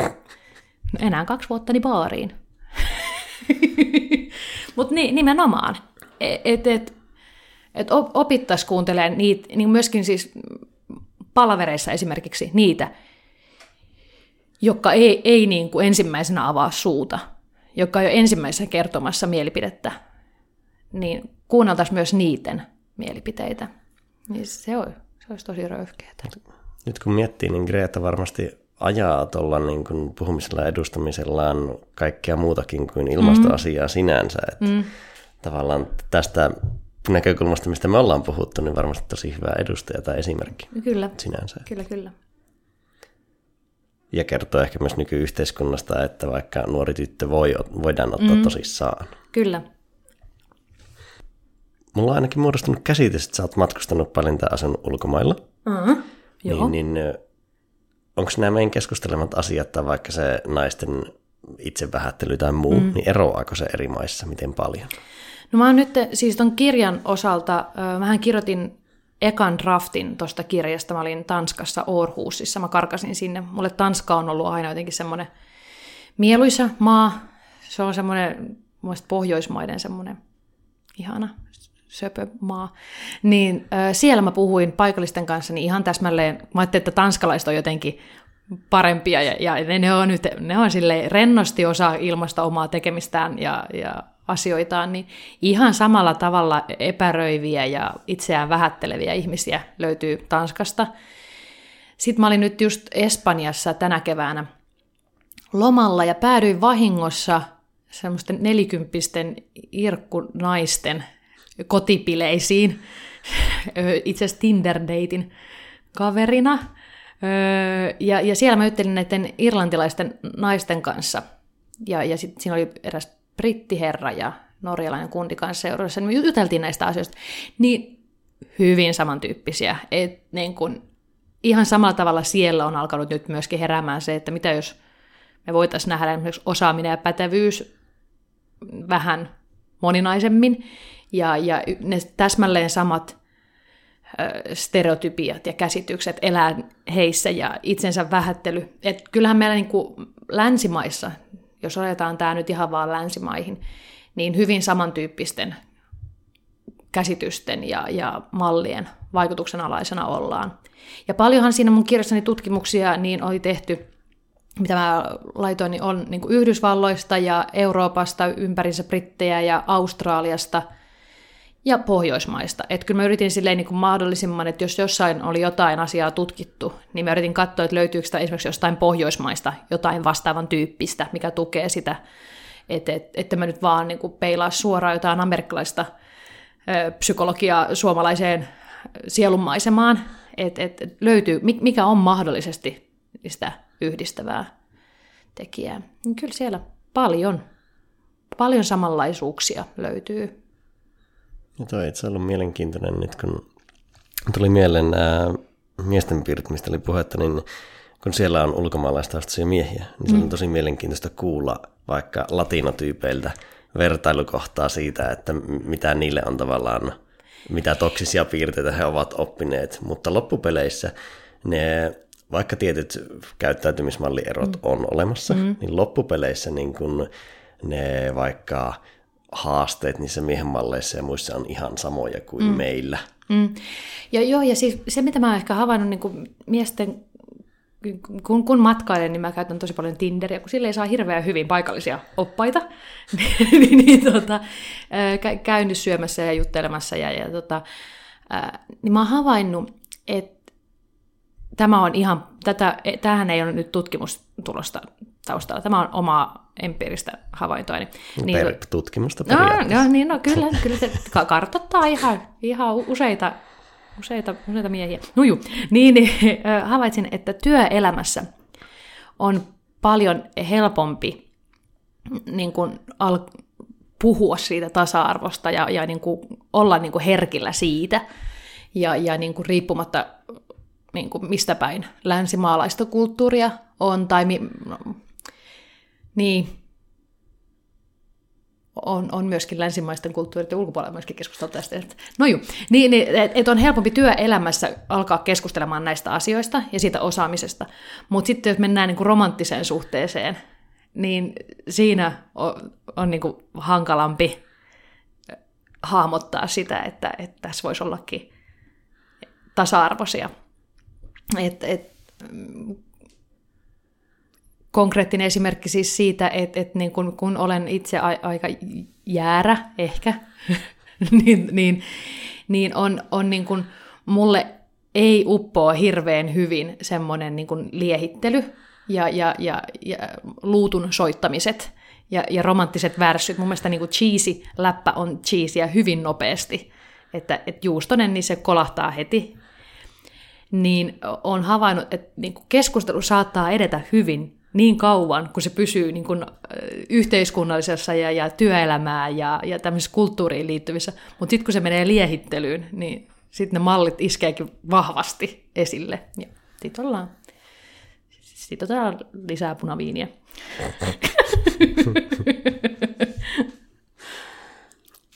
No hei, miten tällä yhteiskunnallisella tasolla niin naisten asema, niin mitä tehdä konkretiassa? Puhuttiin kiintiöistä aiemmin, mutta Millä muuttaa pitkällä aikajänteellä juttuja? No kiintiöt on toki yksi, mutta sen lisäksi myös näistä niin kuin, asioista keskusteleminen, siis niiden näkyväksi tekeminen ja niiden havaitseminen. Mä annan monesti röyhkeyskoulussa ensimmäiseksi ohjeeksi jokaiselle ihmiselle, että jää itsellesi kiinni.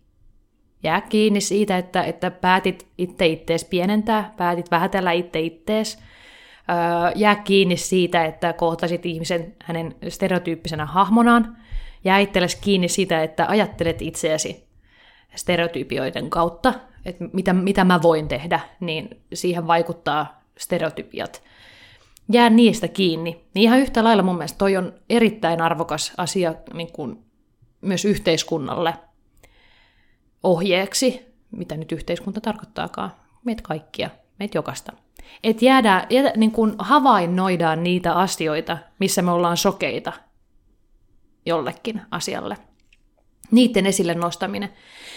Tämä, se voi olla, että jollain tässä nyt menee hermo siihen, että taasko pitää nyt tuosta asiasta nostaa ja taasko tuosta asiasta nostaa. Ja, niin heille niin tsemppiä öö, pitää. Niitä pitää nostaa esille. Nämä on, nämä on meissä niin vahvasti juurtuneena, ne on niin kaikessa, missä me, mitä me tehdään, niin mukana. Et niitä pitää nostaa esille ja pitää nostaa keskusteluun, jotta me opitaan havaitsemaan sitä, että mitä meiltä jää huomaamatta. Se ei ole hirveän konkreettista. On se konkreettista. On, on se konkreettista. On, on, joo, joo, joo. On, on.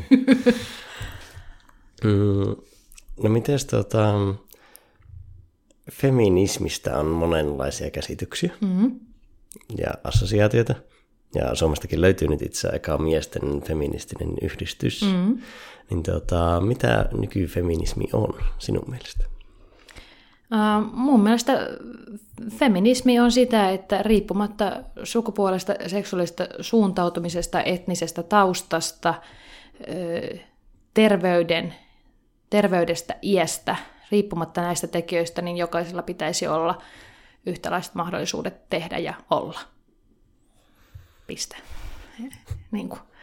No onko sitten, sä mainit kirjassa siitä, että kun sä oot kumminkin niin sanotusti naisten voimaantumisen kanssa mm. tekemisissä. Joo. Röyhkeskoulun kautta ainakin näin varmaan assosioidaan. Mm, joo. Niin, niin, että olet joutunut pitämään vakaan alla sitä, ettei vaikka miehet säikähdä sitä. Aa, toi on Tinder-läppää. Siis niinhän mä, siis mulle on, ja jännitän Tinderissä, että jos mä niin kuin ensimmäisenä, mulla on vielä lyhyet hiukset, niin mä pelkään sitä, että jos niin kuin lyhyt hiuksen, niin ihminen laittaa Tinderissä, että että joo, että mä teen tämmöisiä asioita, että mä puhun naisten voimaantumista, niin näettelee heti mut semmoisena anarkisti-feministi-lesbona, joka on hankala. Ja, ja, ja tämä, mutta tämä nyt on tietenkin tietyllä, kerron sen siinä kirjassa myöskin tietyllä itseironialla. Ja, ja mun mielestä tämä kertoo myöskin musta niin kuin vähintään yhtä lailla, jos ei jopa enemmän kuin niistä mahdollisista Tinder-mätseistä. Se, että mä arkailen sanoa sitä. Mm-hmm. Et, Mut, mutta mä haluan tuoda myöskin sen ruman tökerön ajatuskaavani auki esille. Juuri siitä syystä, että meidän pitää havaita, että tämänkin tyyppi, tämäkin on, on semmoinen pugi mun päässä, joka häiritsee tasa-arvon toteutumista. Mm-hmm. Ja sitten nyt kun mä puhun naisten voimaantumisesta ja näin, mähän haluan, että mä, toi kirja tekee itsensä tarpeettomaksi. Mä haluan juosta kylillä puhumassa niin, että mun ei tarvitse enää ikinä juosta kylillä puhumassa. Mä puhun sitten jostain muusta asiasta, ihan varmana, ja kirjoitan jostain muusta asiasta. Mutta että hoidetaan tämä nyt pois. niin, tota, Työn sarkaa riittää. Kyllä riittää, mutta mä toivon, että siitä tulee täysin turha. Ja se, että et, et, et, tämä tämmöisten naisten voimautuminen, että siitä, se, siitä tulee asia, joka on turha. Niin toivon sitä. Mutta niin kun, mua haluan tuoda esille sen, että, että naisten voimautuminen ei tarkoita sitä, että naiset on parempia, koska mua ärsyttää esimerkiksi semmoiset, niin kun, ö, joskus menee ravintoloissa vessaan, niin siellä on semmoinen kyltti, että men are left and because women are always right. Ja mähän sitten suutun tuommoisista kylteistä välittömästi. ja, ja tota, on sille, että ei, ei pidä paikkaansa. Mun mielestä tasa-arvo on myöskin sitä, että, että niin kun myös naiset saa törttöillä. Silleen yhtä rokisti kuin miehet. Niin, Koska me ollaan, me ollaan kaikki ollaan kömpelöitä ja kusipäitä, mutta me yritetään parhaamme. Niin, ja vaikka se, että se voimaantuminen ei tarkoita sitä, että naisista vaikka pitäisi tulla työelämässä maskuliinisempia. Ei, ei Kenestäkään ei tarvitse tulla maskuliinisempaa. Ei. Joo, ja, ja niin kun, sitä mä yritän myös tuossa kirjassani ja omissa puheissani tuoda esille, että me ei tarvita työelämään enää ainuttakaan ihmistä imitoimaan jotain maskuliinista osaamisen käsitystä, jotain semmoista maskuliinisen menestyjän hahmoa. Ja me ei tarvita ainuttakaan semmoista lisää, vaan me tarvitaan työelämää niin moninaisena kuin mitä meidän yhteiskunnassa ihmisiä on. Ja, ja ymmärtämään sitä niin moninaisena kuin mitä se oikeasti on. Joo, se on joskus joillain tuo vähän hämärtyy, että Missä mennään? Joo, joo, ja, ja siis sen takia monethan säikähtää sitä, että feminismi, että se tarkoittaa naisten valtaa. Ei, se, se saattaa olla semmoinen, niin kuin, mikä säräht, niin kuin pelottaa siinä asiassa. Feminismissä ei mitenkään ole kysymys, kysymys siitä niin kuin millään tasolla. Se, se, se on jotain harhaista, kamalaa, höpinää se semmoinen ajatus. No hei, itsensä kehittämisen podcastin parissa kun ollaan, niin tuota, poimin taas kirjasta. Tuota, sulla oli mielipide aarekartoista ja vision boardista. Huomasiko siitä kirjasta, mitä mä kirjoitin sen, että, että suhtaudun jokseenkin tunnepitoisesti tähän asiaan? Ja se on hauska, kun mä oon kuunnellut sen, ja sitten mä oon kuunnellut sen pikanopeudella. Joo. sitten mä oon kuunnellut semmoista, sitten kun sä vielä sinun itsesi puhumaan, niin tuota, mm. se on semmoista niin kuin, tavallaan semmoinen pikaräntti, tuplanopeus Jenni. Niin Joo, se, on... se, se oli hyvä, kun tuota, niitä äänitettiin tuossa. Niin sitten kun olin myöskin lukihäiriöinen, niin tota, se oli kyllä semmoinen niin energiakeskittyminen, koska mä halusin, että se tulee semmoisella niin kuin äänikirjan kaltaisena, että se on niin kuin miellyttävä kuunnella, mutta mä haluan, että sieltä tulee semmoinen hyvä paatos siihen kohtaan. Aarekartoista, niin mitä mä siellä nyt sitten paatoksen kanssa ajattelin, niin oli se, että ne ärsyttää mua. Koska musta tuntuu, että niin kuin etenkin naisille tarjotaan tosi paljon semmoisia niin välineitä ja, ja, ja niin kuin kaikkien Pinterestien ja naisten lehtien ja, ja naisten voimaantumiskerhojen kautta semmoista niin kuin välineistöä, missä niitä aarekarttoja askarrellaan. Ja sitten valkkaillaan niitä kartonkeja ja, ja kyniä ja leikkaillaan niitä kuvia ja käytetään ihan hirveästi energiaa aikaa siitä, että saadaan esteettisesti onnistunut ja kaunis aarekartta. Ja sitten ollaan tyytyväisiä, kun se on valmis ja sen jälkeen se pölyttyy jossain sängyn alla tai, tai vaatekaapissa, vaatekomerossa ja siellä se elää. Ja kun ne aarekartoissa on ärsyttävää se, että kun sinne laitetaan se, se ultimate, se anteeksi englismi, jota käytän tässä, niin tota, semmoinen niin kuin, se äärimmäinen niin kuin unelma, jossa on, niin kuin, on epäkonkreettisia asioita, tai siis silleen, että niin kuin, siellä on, niin kuin, siellä on hienoja olohuoneita, asuntoja, palmun kuva siitä, että voin mun haaveissani, niin mä pääsen matkustaan. Siis toi on varmaan niin kuin 90 prosenttia ihmistä. Mä haluaisin matkustella, niin, niin haave. Mutta sitten kun käytännössä, kun ne on liimattu siihen ja on, on tosi hienoa kirjoitusta, tekstejä ja sanoja, niin se, että mitä mä alan tekee huomenna, niin se ei sitä tuijottamalla, se ei, niin kuin, se ei selkeydy. Totta kai aarekarttoja saa tehdä ja totta kai saa haaveilla ja se, mutta se, mä olen liian monta kertaa todistanut vieressä, kuinka ihminen on purkanut sen kaiken energiansa itsensä kehittämiseen, niin siihen, että se purkaa sen maksimaalisen unelman johonkin pahville. Ja sen jälkeen on läkähtynyt. Siis niin kuin, tätä on tutkittu, että siis tulee se, siitä seuraa niin kuin semmoinen psykologinen semmoinen valmiiksi saattamisen tila, että se unelma on nyt valmis, kun oot sen paperille, pahville. Ja sulle ei jää enää energiaa siihen, että sä lähdet miettimään, mitä mä teen huomenna, mitä mä teen ensi viikolla.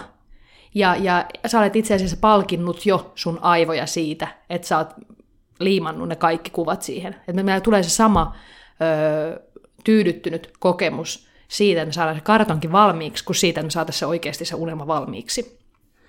Ja sitten seuraavasta päivästä alkaa se kärsimys, joka jatkuu ikuisuuteen asti, kun se ei tapahdu. Kyllä, että sitten alkaa semmoinen odottaminen ja, ja sitten niin kuin joka ikinen päivä, kun ei ole se unelma toteutunut, niin on pahaa oloa ja, ja on niin kuin harmitusta siitä. Ja sitten se kasaantuu, kasaantuu, kasaantuu ja ollaan sitten mielimaassa. Niin just tuo, että voi, voihan niitä tehdä, mutta se on vain pieni osa niin, sitä itsensä kehittämistä, kyllä. että se mm, suurin osa effortista pitäisi kuitenkin pistää sen roadmappiin ja itse tekemiseen kyllä. ja pieniin askeliin.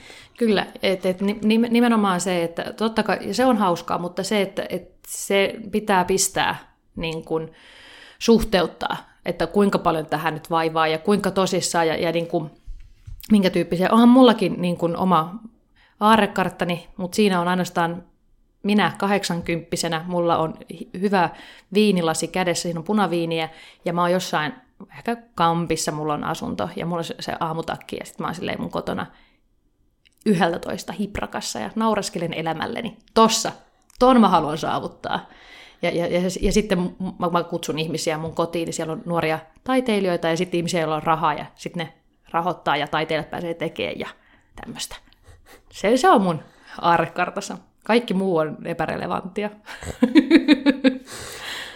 mm, mitenkäs kun sulla on paljon menossa, oot käsikirjoittanut hyvissä huonossa mm-hmm. uutissa, on podcastia, on luentoja tavallaan aika paljon pirstaleista. Oh. Niin onko sulla jotain struktuuria tai keinoja, millä sun aikataulut ja tekemisen määrä pysyy hallussa? Ei. Itse asiassa siis mulla on niin elämässä, mulla oli silleen, että, että, että tota, mulla oli 2000 17 vuosi oli täynnä projekteja, joita mä aloitin ja käynnistin, ja mikään ei lähtenyt niistä liikkeelle. Et se oikeastaan, etenkin se alkuvuosi, oli silleen, että, että niin tuntui, että ei, ei vaan niin kuin, mä, en, mä en saa mistään näistä mun tekeleistä niin mitään rahaa tuu ikinä saamaan ja, ja, ja semmoista pettymystä. Kun sitten 2017 loppusyksystä lähti itse asiassa röyhkeyskoulu, ja sitten samana, samana kuukautena myöskin alkoi työt hyvien ja huonojen uutisten parissa – ja 2018 vuosi olikin sitten semmoinen, että tuntui, että vähän niin kuin kaikki, mitä lähin tekeen, niin lähti heti tuotantoon. Niin nyt tässä on kyllä niin kuin, ehkä mun tämän vuoden, niin kuin loppuvuoden projekti on mulla itseni kanssa se, että mä opin ö, hahmottaa mun ajan käyttöäni ja organisoimaan sitä paremmin, koska tässä on nyt menty puolitoista vuotta aika lailla silleen, että, että on tehty asioita sitä mukaan, kun niitä on tullut, ja sitten niitä on tullut koko ajan. Ja, ja sitten on nipistetty aikaa lisää viikonlopuista ja vapaa-ajasta tosi paljon, että mä oon kerännyt tekemään nämä kaikki asiat. Niin oman vapaa-ajan ja palautumisen ö, oppiminen ja haltuunottaminen, niin se on kyllä mun nyt seuraava. Et mä, ehkä mä kirjoitan sitten kirjan siitä parin vuoden päästä, että jos mä oon sen oppinut. Että et, kyllä se on, se on vaativaa, ja sitten kun on vielä niin kun, toiminimi, yrittäjä, olen itse vastuussa itsestäni, niin kyllä se semmoinen niin kuin aika ankara suhtautuminen siihen, että nyt jos kerran kysytään töitä ja pääsis tekemään töitä, niin otan kaiken, teen ihan kaiken. Niin, niin, niin. Ja vähän sitä pelkoa, että, että jos mä sanon jollekin ei, niin sen jälkeen kaikki tyssää. Niin kyllähän sen asian kanssa joutuu tässä kipuileen. Mutta tota, olen puolitoista kuukautta sitten sanonut ensimmäisen kerran erääseen työprojektiin, sanoin ei. Siitä se alkaa. Niin, ja mä olin tyytyväinen ja mä sanoin sen rehellisesti, mä sanoin, että mulla ei ole tällä hetkellä rahkeita tähän, että, että ei kannata. Katsotaan myöhemmin, että jos, jos lähtisi. Ja se on sen FOMon kanssa tasapainoilua, koska myös kyllä sanominen tarkoittaa ei muille asioille. Mm, niin se on se, kyllä. FOMO toimii molempiin suuntiin, niin se on vaikea. Ja siinä on myös jotenkin se, että ajatuksena, että jos mä sanon kaikille kyllä, niin silloin mä oon mukava kaikille ja silloin mä, oon niin kuin, mä autan kaikkia. Kun nyt esimerkiksi tuossa, kun mä puolitoista kuukautta sitten sanoin erääseen projektiin, erääseen asiaan ei, niin mä tiedän, että mä autoin niitä ihmisiä siinä, ketkä halusivat mun, mun työpanostani. Mä autoin heitä sillä, että mä sanoin ei, koska sitten ne saa siihen, joka hoitaa sen paremmin joka tekee sen sille, että on aikaa ja energiaa toisella tavalla kuin mitä mulla. Mä olisin ollut todennäköisesti käppäinen ja stressaantunut tekijä siinä kohtaa. Niin sen ymmärtäminen, että ei voi olla myöskin positiivinen ja, ja, ja niin kuin auttava asia myös sille, keneltä sä kieltäydyt tekemästä. Tuossa on kyllä itsellä iskostunut aika vahvasti joskus muutama vuosi sitten Derek Siversin ohje, että kaikki asiat tai kaikki päätökset on niin hell yeah or no. ja sitten itselle se tarkoittaa sitä, että intuition ja ration täytyy molempien täysin tukea sitä valintaa mm. erikseen. Mm. Eikä niin, että vaikka eka tulee tunne ja sitten sä perustelet sen itsellesi, vaan että tukee molemmat sitä erikseen. Joo. Ja jos se on heljää, niin siihen lähetään, jos se ei ole, niin ei lähetä. Ja sitten vaikka jotain tulisi, niin sä tiedät, että se valintahetkellä oli heljää, mm-hmm. jolloin ei tarvi itkeä. Mm. Niin tavallaan jos, jos pystyy pääsemään täysin heljää or no elämään. Mm. Toki vaikka yrittämisen alkutaipaleella ei pääse, mutta ehkä mm. jossain kohtaa unelmatilanne on, että Kyllä. pääsisi, niin se olisi tosi selkeää. Toki siis itselläni tässä kiireen keskellä tässä on ollut niin raivostuttavaa osin se, että mulla on ollut joka ikinen projekti, missä mä oon ollut mukana, niin on ollut mulle hell yeah. Mutta kun neitä, ne on niin kuin kaikki niin kuin sen oman jaksamisen ymmärtäminen myöskin siinä kohtaa, kun kaikki se, mitä pääsee tekemään, on tosi kivaa ja ihanaa ja just sitä, mitä haluaakin tehdä, niin sen ymmärtäminen, että siitä huolimatta niin energiaa ja, ja tekemisen määrä, niin ihminen ei pysty enempää kuin mitä ihminen pystyy. Mm-hmm. Se, on, se on rajallista. Ja sitten voihan tota miettiä metatasolla, että onko se enää, jos on hirveästi asioita, niin kaikki ei voi olla heljää, koska ne rokottaa muita periaatteessa. Periaatte, niin. Jos on kymmenen heljää asiaa, niin, niin tavallaan jos sen yhden valinta rokottaa toista, niin sittenhän se ei tavallaan ole kokonaisvaltaisesti heljää. Mm. Mutta tämä nyt meni niin, semanttiseen kikkailuun. Kyllä, kyllä, kyllä. Ja semanttiseen kikkailuun arjessa valintoja tehdessä on harvoin mahdollisuutta lähteä. Mm. Mutta niin kuin, joo, kyllä, siis ymmärrän ne aivan täysin todet, niin, että jos mä otan tähän vielä sen yhden ihanan lisää, niin tappaa sitä ihanuutta näistä kaikista kirjoittamisesta. Mm. Kirjoitat aika paljon. Juh. Niin onko sulla kirjoittamiseen tai rutiineja tai tapoja, millä sä saat kirjoituksen rullaamaan? Mm, no mä oon aamuvirkku-ihminen. Et, et, tota, mulla on se, että niinku aamulla ensimmäisenä tota, kaurapuuro, kahvi ja Ylen aamuutiset ja sen jälkeen istu koneen ääressä. Toi on paras rutiini ja yleensä mulla tulee kaikista eniten tekstiä aikavälille 8 ja 12, siis niin kuin määräisesti ehdottomasti eniten ja helpoimmin. Sitten yksi rutiinivinkki on se, että niin kun, jos, mul, jos mulla, mä oon koneen ääressä ja mua tökkii, että mä en tiedä, miten mä tämän lauseen muotoilisin, miten mä tämän laitan, mulla on ajatus päässä, niin mä lähden yleensä niin teputtaan asuntoani ympäri, mä kirjoitan siis kotona pääasiassa, niin mä kävelen. Ja yleensä kun mä nousen tuolista ja mä teputtelen, niin niin se on se kymmenen askelta ja yleensä siinä vaiheessa alkaa jo ajatukset silleen, niin kuin ne vaan lorvahtaa sanat oikeaan järjestykseen. Mulla tulee kiire näppäimistön äärelle ja, ja se lause tulee. Ja sitten taas jos mä oon omaksunut paljon materiaalia ja, ja pohtinut paljon materiaalia, ja sitten pitäisi alkaa kirjoittaa, mutta kun ei lähde. Mä en tiedä mistä kulmasta tai minkä mä, mistä mä aloitan ensimmäisenä, mitä pitää kirjoittaa ekana. Niin yleensä siinä kohtaa jos ei vaan lähe, niin mä laitan lenkkarit jalkaan ja lähden kävelylle.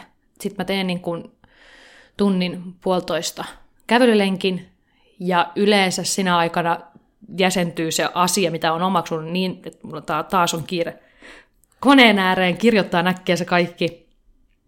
Ja sitten on ihan siis semmoista, että, että, että hyväksyntä siitä, että mä voin kirjoittaa eka ihan hu- tosi huonosti sen asian. Hemingway on sanonut, että first draft of everything is shit. Kaikki on kakkaa ekalla kertaa. niin tota, sen, siis sehän on niinku, et, sen vinkin mä oon antanut monesti esimerkiksi nyt ihmiset kirjoittaa oppareita tai jotain raportteja ja tämmöisen, kirjoita se, niin kuin oksenna se ulos. Kaikki tieto, koska sitten sit kun meillä on nykyään nämä tietokoneet, ei tarvitse näpytellä raskaita kirjoituskoneita ja A4, että me on tosi helppoa muokata tekstiä, kun se tehdään kaikki koneella. Niin kirjoittaa eka sen kaiken ulos, ja, ja sitten se lähtee muokkaamaan, että mikä tässä on, niin kuin, miksi tämä miksi tämä ei toimi, miksi tämä on tällä hetkellä ihan kamalaa tekstiä. Se on helppo muokata siitä. Niin, ja floatilla on turha jäädä odottelemaan, että ei. kunhan tekee vain jotain, niin. niin siitä se voi tulla. Kyllä, kyllä, kyllä. Joo, ja siis nimenomaan niinäkin hetkinä, kun mä tiedän, että pitäisi kirjoittaa jotain ja ei tuu mitään, niin mä kirjoitan niitä, niin kuin mä annan itselleni hyväksynnän siitä, että kirjoita kökköjä lauseita. Kirjoita tosi kökköjä. Kun sitten ne on kirjoitettu, niin uh, seuraavana päivänä, kun tulee koneen ääreen ja näkee ne kököt lauseet, niin sitten yhtäkkiä ne tulee kaikki ulos täydellisesti ja täydellisessä järjestyksessä. Mutta just kun nyt on floatilaa tutkinut, niin periaatteessa tuo vähän niin kuin oppaasta tuo sinun tapa tuo kävelyt ja tauot. Mm. Tai se asunnon ympäri kävely tai ulkona kävely. Mm koska sinne tulee se, että ensin ponnistellaan ja mm-hmm. sitten pitää mieli saada rentoutumaan tavallaan pois ongelmasta. Se voi joskus mm-hmm. toteutua sen tekemisen lomassa, joskus se jää puskemiseksi, mm-hmm. niin sitten tarvitsee sen rentoutumisvaiheen, kuten joku Einstein kävi soutelemassa. Joo. Niin, niin tuo on tavallaan niin kuin oppaasta tuo sinun tapa, että sä te pastelet lyhyesti tai pitkästi, mm. jonka jälkeen sä pystyt pääsemään siihen flowhun ja rentoutumaan. Kyllä, ja se tulee ehkä mulla, mulla niin kuin siitä, että mä oon aloittanut urani näyttelijänä. Mä oon ekaa kertaa ollut teatterilavalla seitsemänvuotiaana ja kymmenvuotiaana, joka pal- palkkatili tullut näyttelijänä. Niin mä oon oppinut sen, että mun keho ei ole vaan väline, joka roudaa pään paikalle, missä sitä päätä tarvitaan, vaan että siis mun koko keho on minua, ja se on niin kun, jos mun keho ei toimi, niin mun ajatus sakkaa. Eli se, että se on, niin kuin, me ollaan koko kehollisia työkaluja, vaikkakin siis niin kuin kirjoitustyöhön vaaditaan vaan se pää ja, ja sormet, mikä hakkaa näppäimistöä, niin siitä huolimatta se, että, niin kuin, että jos istuu kahdeksan tuntia koneen ääressä samassa asennossa, niin jos se ajatustyö on tahmeeta, niin, niin no wonder, niin kuin, että eipä nyt, eipä nyt yllätä ihan hirveästi. Et, et sieltä, sieltä on oppinut sen, että et niin kun jokainen sentti ja jokainen gramma mun kehossa on mun käytössä olevaa voimavaraa, ja sen pitää voida hyvin. Sen takia myöskin silloin, kun mä viimeistelin esimerkiksi mun kirjaa, ja mun piti kirjoittaa paljon, niin mä pidin huolen siitä, että mulla oli jääkaapissa hyvää ravintoa, ja, ja, ja niin kun mä nukuin hyvin, ja, ja mä tein niitä kävelylenkkejä. Niin silloin mä pystyin myöskin niin kun antaa itsestäni sitä parasta mahdollista keskittymistä ja ajatustyötä, mitä tarvittiin. Oletko kokeillut koskaan niin kuin dikteittamista, mikä se on niin kuin puhumalla kirjoittamista? Tavallaan, että joku appi kääntäisi sen puheen, koska sulla on aika selkeä ilmaisu ja sinne ei hirveästi vaikka täytä sanoa jotain muita. Niin se, että mm, ja oot kuitenkin aika ahkera puhumaan, että tekstiä tulee, mm. että ei tarvitse niin tyhjästä keksiä, että sitä tulee, niin tavallaan ootko miettinyt koskaan sitä, että silleen kirjoittaisi? Oon miettinyt, mutta siinä on uuden välineen vast, haltuun ottaminen on niin, hidastanut tätä tekemistä. Eli mä olen opetellut sen, että mä puhun ja sitten mä hakkaan sormiani näppäimistä vasten. Joo, siis varmasti olisi ehkä ihan semmoinen kokeilemisen arvoinen, koska monesti se ajatustyö, mitä mä lähden tekemään, niin on se, että, että niin kun mä saatan monesti myöskin kohdistaa sen, että, että no, jos mun pitäisi ilmaista tämä asia nyt vaikka no, Essille, pomoni hyviä ja huonoja uutisten parista, tai sitten niin jos mä kertoisin tämän asian Suskille, ihminen, kenen kanssa olen tehnyt töitä paljon elämässäni, niin miten mä heille kertoisin tämän? Niin kyllä se niin kuin lähtee se niin kuin mun kirjoittaminen myöskin siitä, että miten mä kertoisin nyt tämän asian, minkä mä olen omaksunut. Niin kyllä mä aina kuvittelen ihmiset, ketä mä, kenelle mä kerron. Niin totta kai eihän tuolla viimeisteltyä lopputuotosta saa, mutta se ekan draftin niin, niin. saa ehkä niin, niin, Toi, siitä tuli joskus jäänyt mieleen, kun Sani Leino kertoi siitä, että se kirjoittaa Joo. bloginsa kaikki puheena. Wow. Eli kun ajaa autolla paljon matkustaa Joo. Joo. keikoille, niin, niin aina puhuu ne blogit auki ja sitten vaan viimeistelee koneella. Se tuntuu tosi tehokkaalta tavalta. Vau. Siis ei nyt, nyt mä, vietän kesäloman, mutta otan ton kyllä itse asiassa kiinnostaa, koska monesti nimenomaan nuo blogitekstit, mitä mä kirjoitan, niin ne, ne on niinku tyyliltään just semmosia, mitkä voisi olla helppo puhua auki ja, ja vaan sitten nimenomaan tolle, että sitten viimeistelis. Niin, ja ne voisi yhdistää siihen kävelyyn. Kyllä, joo, koska hölötän paljon mielessäni kävellessäni. No hei, meillä alkaa tässä aika paljon tavaraa olla paketissa, niin voitaisiin räpäätä. Oikein paljon kiitos Jenni sulle, kun olit messissä. Kiitos. Tosi hyvä keskustelu. Tota, Viimeinen kysymys. Jos mm-hmm. olisit nyt hirttopölkyllä, niin mitkä olisivat viimeiset sanasi? Wow. Hmm. Siis ensimmäisenä rupean miettimään sitä, että haluanko mä jättää jonkun viimeisen opin ihmisille. No, en mä nyt, mitä mä nyt opettamaan? eikö, eikö opettajalla kannata olla silloin, kun ei itsekään oikein tiedä? Ehkä mä vaan olisin jotenkin, että, niin kuin, että hähä, vähänkö hyvä elämä sille mä ehkä räkättäisin sille, että, että vaikka tästä nyt lähtee henki, niin te ette pysty pilaamaan sitä, mitä mä olen päässyt kokemaan. Loistavaa. Kiitos paljon Jenni tästä. Kiitos, oli ilo. Sellaista tarinointia tällä kertaa. Jos maistui, niin vinkkaa, linkkaa kavereille, kelle voisi tämä materiaali upota. Ja laita myös lukuun tai kuunteluun Jennin röyhkeiskoulukirja – Tämän jakson myötä podcast siirtyykin sitten kesätauolle, eli palataan, tavataan ääniaalloilla uudestaan elokuun puolen välin tienoilla. Mukavaa kesää!